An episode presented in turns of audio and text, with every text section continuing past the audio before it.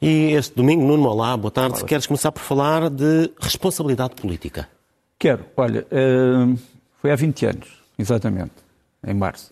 Eu estava em África e tive a notícia da tragédia da queda da ponte Índice Ribeiro, entre os rios, e soube, depois no regresso, que já havia um outro ministro da tutela. Porquê? Porque o ministro Jorge Coelho, cuja fotografia vou mostrar aqui, pediu imediatamente a demissão, mesmo sem saber qual era a causa técnica da queda da ponte. Obviamente que ele não tinha feito cair a ponte, não era moralmente responsável, não era tecnicamente responsável, mas era politicamente responsável, porque era o ministro da tutela. E não sei porque é que me lembrei disto, mas só para dizer que... porque acho que a responsabilidade política é um ponto importantíssimo em qualquer governação e nós, há pouco tempo das eleições, temos que não nos esquecer disso. A responsabilidade política é diferente de outros tipos de responsabilidade. E deve ser assumida e devem ser tomadas as responsabilidades. Ficam nas entrelinhas aquilo que queres dizer.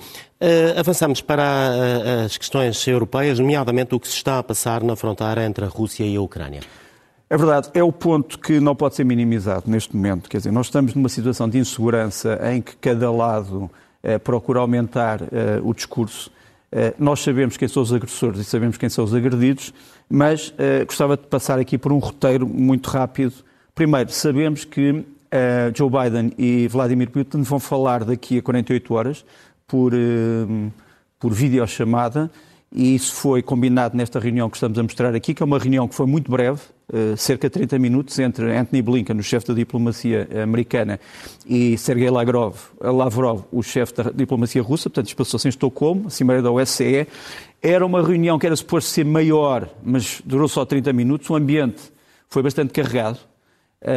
A Rússia explicou o que é que eram as suas linhas vermelhas na Europa, já vamos falar sobre isso, mas mais ao mesmo tempo deu-se esta reunião, que te vou mostrar a seguir, que é a reunião dos ministros estrangeiros da NATO, da Aliança Atlântica, que se deu em Riga e que teve 3 representantes que não são da NATO, mas que eram observadores especiais, a Ucrânia, Moldova e a Geórgia.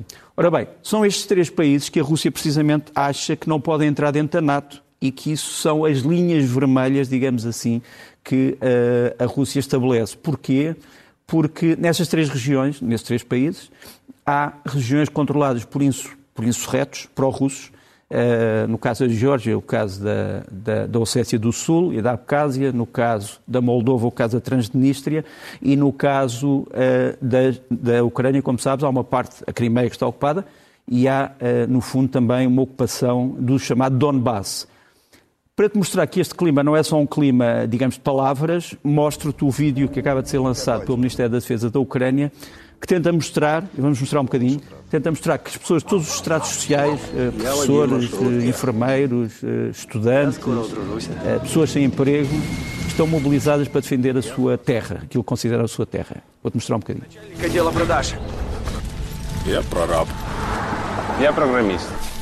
um programador. Sou o padrinho de muitas amentes, sou o tio Yura, taxista, sou professor de ginástica, sou uma estudante de geologia, eu tenho a minha própria companhia, eu sou o melhor amigo da escola, eu sou o vizinho que bate sempre no radiador, eu sou o filho único.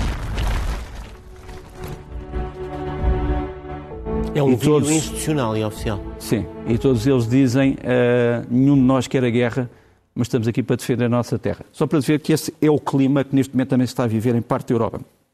Deixa-me mostrar-te aqui muito rapidamente alguns mapas que tentam explicar isto de um ponto de vista mais global. Este aqui, o que é que nós sabemos sobre a presença de forças russas à volta da Ucrânia? Sabemos que eles estão organizados, essas forças estão organizadas nos chamados BTG, ou seja, os grupos táticos de batalhões, cada um deles com cerca de 2.500 homens. Como tu vês, a variação destes grupos desde o princípio do ano até ao fim de novembro é uma variação curiosa. Passámos de 28 grupos no princípio do ano para 40 agora, mas a verdade é que a Rússia já teve mais homens junto à Ucrânia do que tem agora. Isso é uma das coisas mais importantes para reforçar. E gostava de mostrar a parte de baixo, para te mostrar que uma coisa é o número de homens e depois outra coisa é os efetivos, digamos assim, de equipamento. Realmente são efetivos perfeitamente esmagadores. Repara, carros de combate, 1.200 neste momento, blindados 2.900, helicópteros 240, aviões 330, quer dizer, muito mais do que qualquer coisa que os ucranianos possam apresentar. E quanto à defesa ucraniana, posso mostrar este mapa.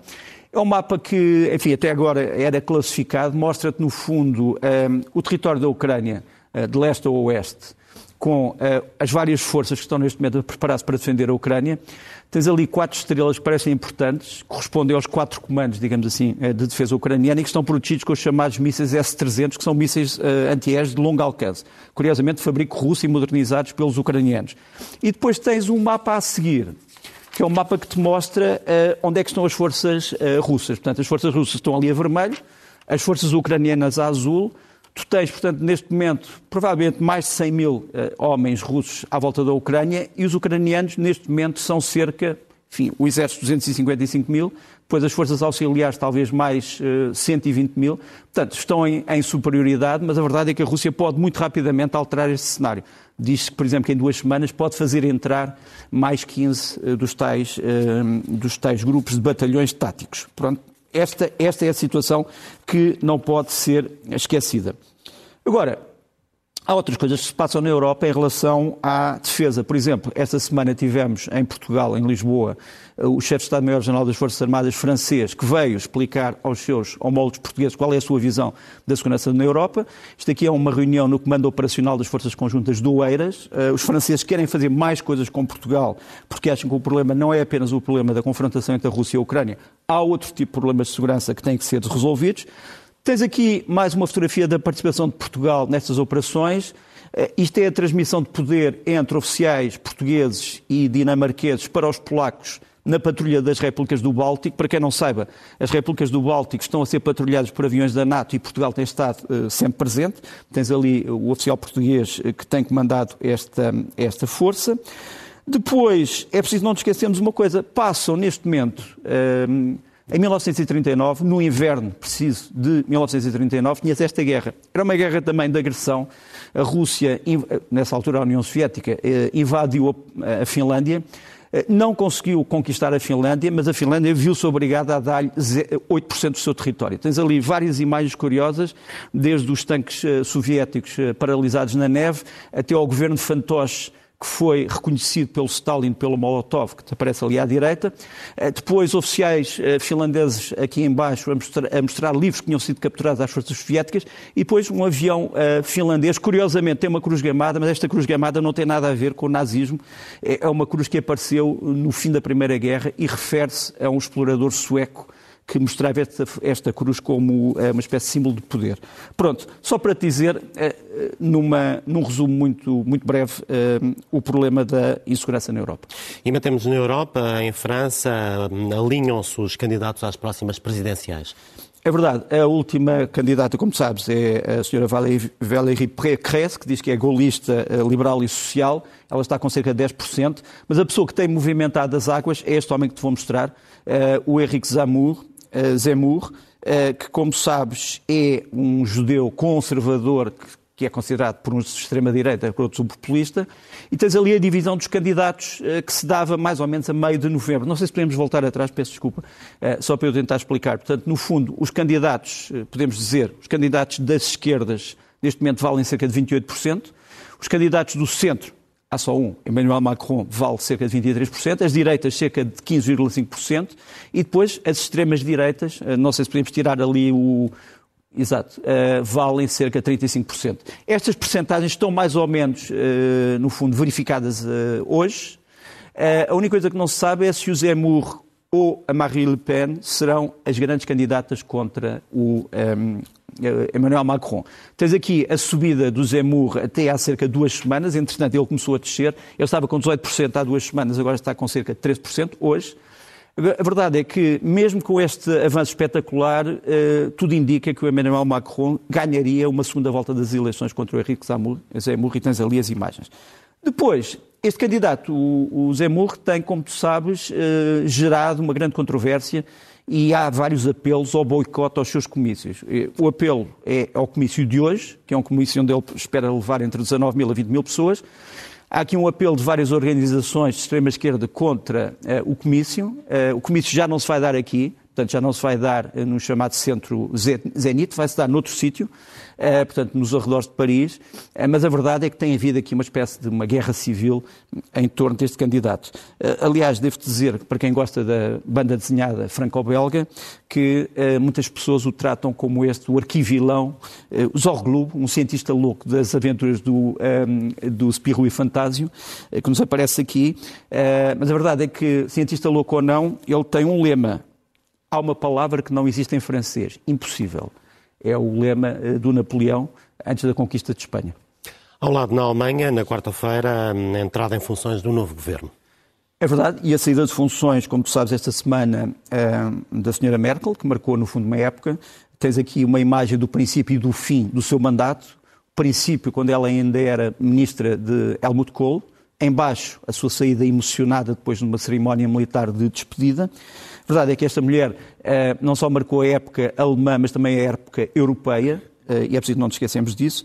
E enquanto se espera pelo próximo governo, ainda não sabemos alguns dos ministros, por exemplo, não sabemos qual é o Ministro da Defesa, mas a Ministra da Defesa, que neste momento está em funções ainda, que é da CDU, concordou com o envio a Lisboa esta semana deste navio, o navio Gorkfork, que nos aparece ali embaixo, que é uma cópia da Sagres, e veio a Portugal na primeira visita de escola, digamos assim, náutica, com os seus cadetes, desde que foi reconstruída. Ela esteve quase 10 anos em reconstrução, e uma das coisas impressionantes que foi dita pelo comandante da Gorkfork foi que quis vir a Portugal, porque Portugal tem a marinha mais antiga do mundo.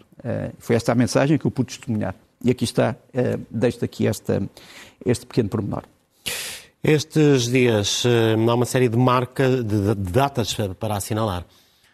Olha, celebrámos o 1º de dezembro, mas as pessoas esquecem que, para além do 1º de dezembro de 1640, houve um 1º de dezembro de 1762, que foi um armistício celebrado entre Portugal e o Reino Unido, por um lado, a França e a Espanha, por outro, depois de uma invasão mal sucedida de Espanha em território português. A paz só se deu em 1763, mas o armistício foi no 1º de dezembro de 1762. Estamos a falar do tempo de Dom José I, do Marquês de Pombal. Um dos homens que teve um grande papel na defesa de Portugal, este homem, o Conde de Lippe, que foi, de certa forma, trazido pelo Marquês de Pombal para desfiar as tropas portuguesas, é um dos autores das maiores reformas militares em Portugal. Foi um homem que conseguiu fazer uma guerra defensiva altamente bem-sucedida, e ele tem uma frase muito interessante, que é esta: a única guerra legítima é a guerra defensiva. Foi uma frase que ficou para a história, que às vezes é ignorada.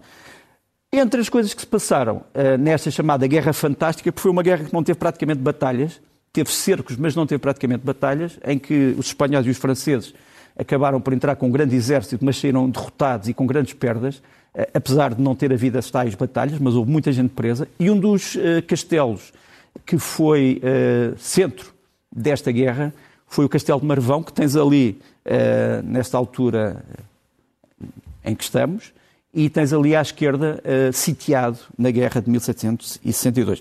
Mas diz-me só trazer-te mais uma efeméride.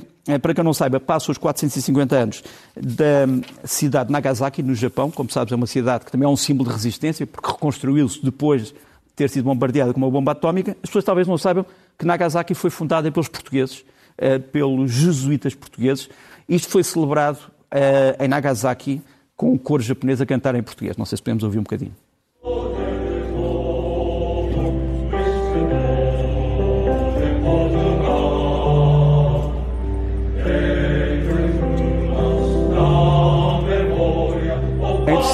Eu várias vezes estive em Nagasaki, conheço a cidade bem, e uma das coisas curiosas é que os japoneses não esquecem Portugal. Há muitos japoneses que falam um português excelente, estudam a história portuguesa e têm uma grande admiração por Portugal. Nós às vezes esquecemos disso.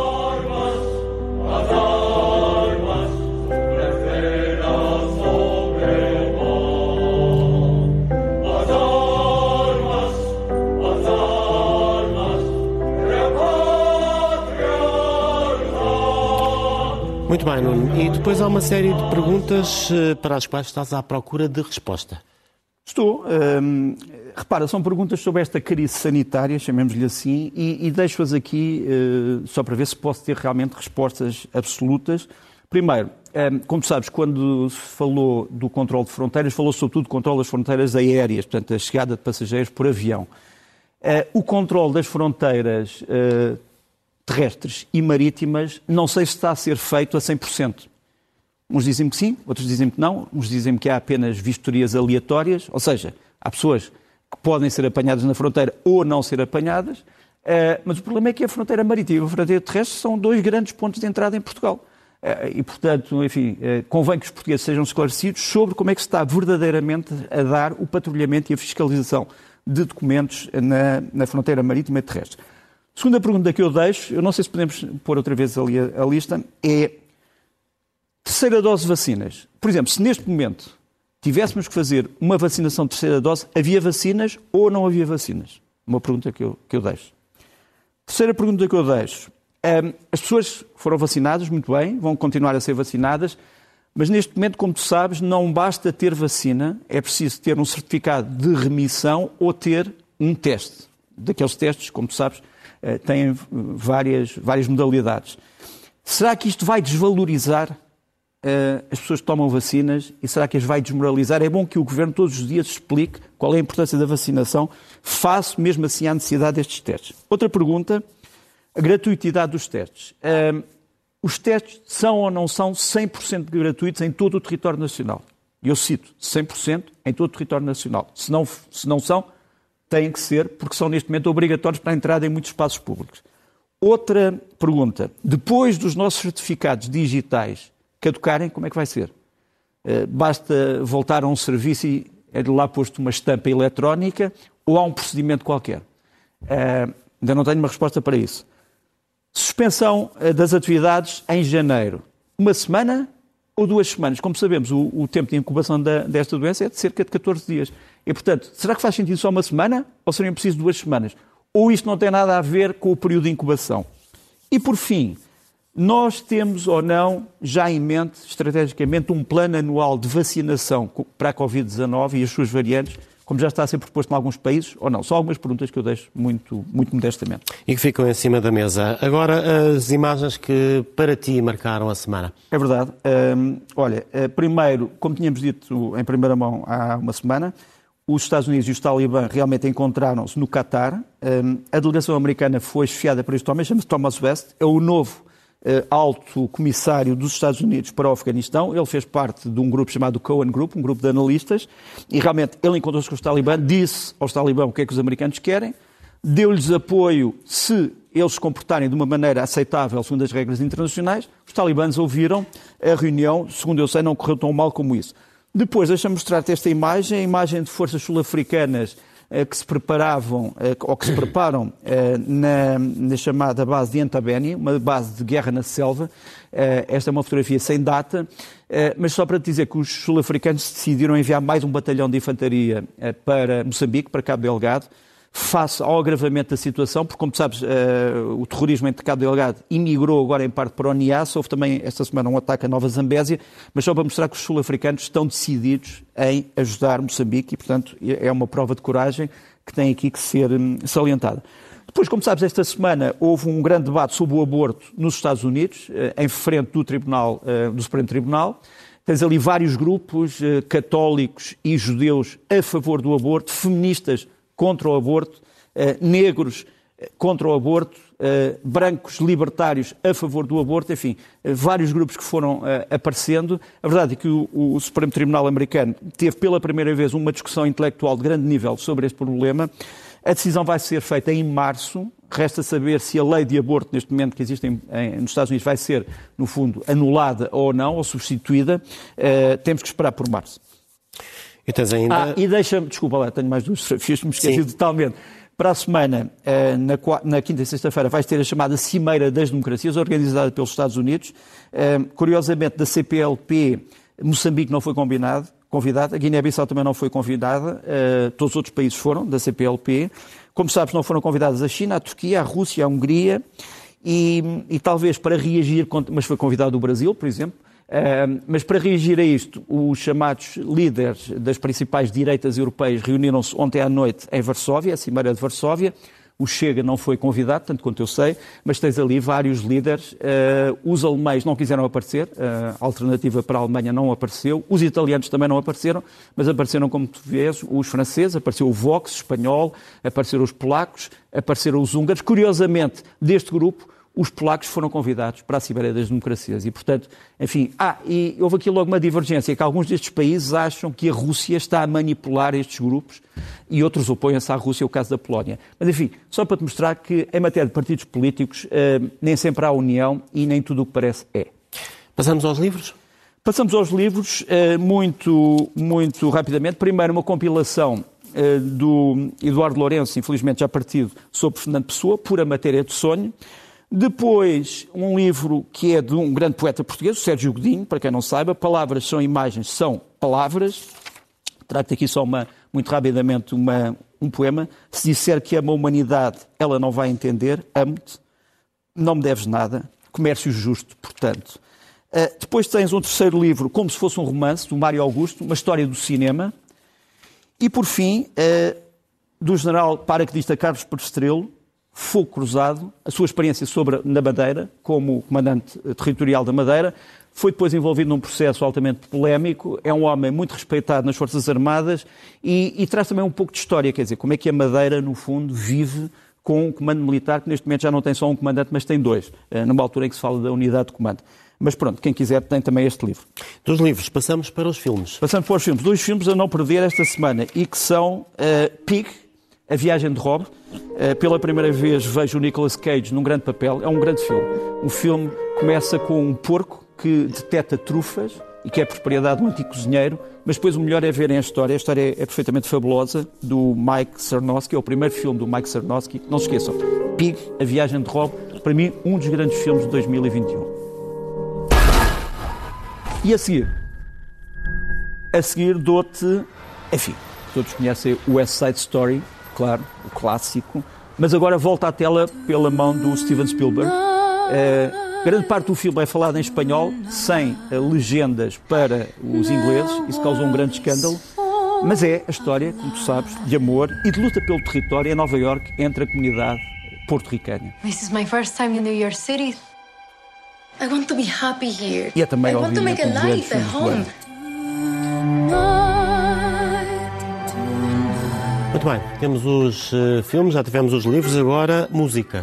Olha, três sugestões. Primeira sugestão é a reedição de alguns LPs José Afonso, traz outro amigo também, Cantar Zandarilho, Contos Velhos, Rumos Novos, com um novo som, digamos assim, que se detectam muito mais os instrumentos. Deixa-me pôr só aqui um bocadinho de Contos Velhos, Rumos Novos, o No Val da Fuente, o Berruna, que é do Lope de Vega, é uma grande canção do José Afonso. O da cruz de Calatrava, entre a ramada se esconde, de vergonhosa e turbada, para que te escondes, moça. E tens a seguir, eu não sei se tu és um amante de ópera, da boa ópera. Esta é uma ópera de Mozart, é a última ópera de Mozart, escrita na altura da sua morte, A Clemência de Tito. Vai ao Teatro Nacional de São Carlos no dia 9, 11 e 13. Estamos a falar do Imperador Tito Vespasiano, mas é um romance sobre um atentado ao Tito. Isto aqui é uma versão pós-moderna do Correntes e Sellers, porque isto já deu origem a vários tipos de encenações. Deixa-me só pôr um bocadinho desta partitura e desta parte da ópera que é inesquecível.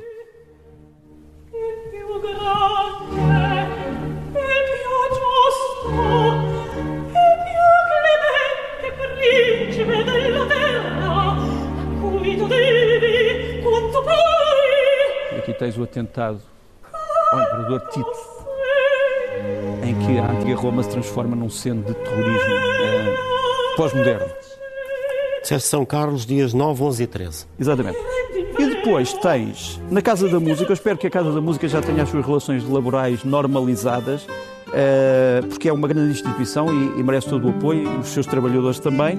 No dia 8 vais lá ter o Yamado Costa com o seu trio, um trio de música ibero-americana que combina a música brasileira, argentina, portuguesa, o fado, etc. Isto é do CD Caminantes, eles vão tocar também isto e tens aqui uma parte inesquecível desta música. No dia 8, Casa da Música do Porto.